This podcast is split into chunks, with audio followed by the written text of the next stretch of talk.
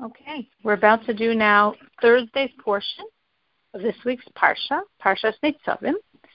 As I said, for Sunday, most years Nitzavim is read with the following portion of Vayelach, Nitzavim Vayelach. This year, because it's a leap year, there were two others, so we separate them. In other words, we have more weeks in the year. So it's most days quite short, including tomorrow. So just the scope of what we're doing, Parshas Nitzavim begins on the last day of Moses' physical life in this world, the seventh of Adar. Nitzavim, Vayelech, Hazinu, and Zos HaBracha, the four last portions of this book of Devarim, of Deuteronomy, are all events taking place on this final day, including also things from the previous portion of Kisavo. And what we have here are very large, overarching themes of our relationship with God. The entire Parsha Nitzavim is a covenant, a treaty between us and God, a treaty which we're told that every single Jew was there for.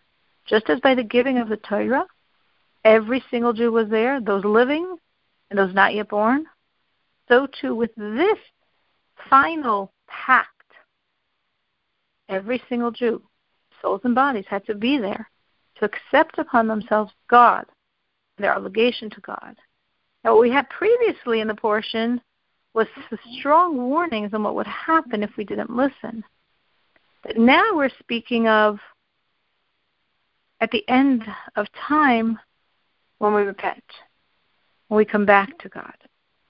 And yesterday's portion, the portion of Wednesday, also very short but full of very strong, famous verses, all discussing the repentance that the Jews will have, the returning to God, and God's gathering them in bring the redemption and bringing the ingathering of all exiles.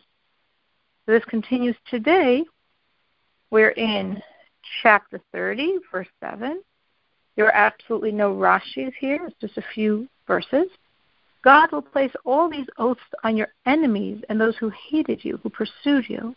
So all of these horrible things that are supposed to happen to us if we don't listen, now will be turning to those that tormented us. Next verse. You shall return and listen to the voice of God. You shall perform all his commandments I command you today, which is what we're guaranteed at the end of time. We will all return. Return means we will all listen to God and serve him. Next verse. Now we're going to see all the blessings because we're listening, because we're serving God. So naturally, what flows is this beneficence of good that God always wants to give us. But when our back is turned to Him, he, there's no there's no opening.